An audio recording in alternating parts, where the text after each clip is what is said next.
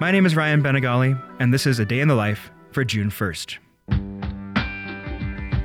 Today is the birthday of Canadian American musician Alanis Nadine Morissette. In her early career, Alanis was known as the Debbie Gibson of Canada, scoring hits with pop oriented songs such as Too Hot.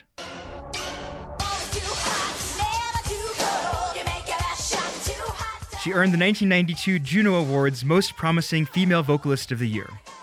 But after the failure of her second album, Now Is the Time, that very same year, Alanis was dropped from her record label.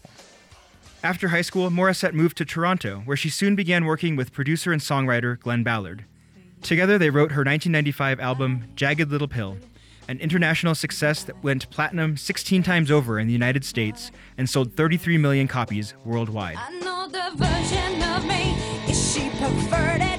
Its success was driven by a series of strong singles, including You Oughta Know, which moved her assuredly into the realm of alternative rock. It didn't hurt that guitarist Dave Navarro and bassist Flea from the Red Hot Chili Peppers contributed to the effort.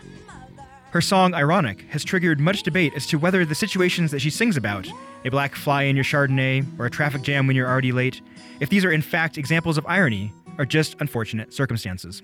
Semantics aside, Alanis Morissette has continued to record and release music on a regular basis since the astronomical success of Jagged Little Pill. However, none of these efforts has resulted in a similar level of success. Is that ironic? I don't know. But the rest, as they say, is history.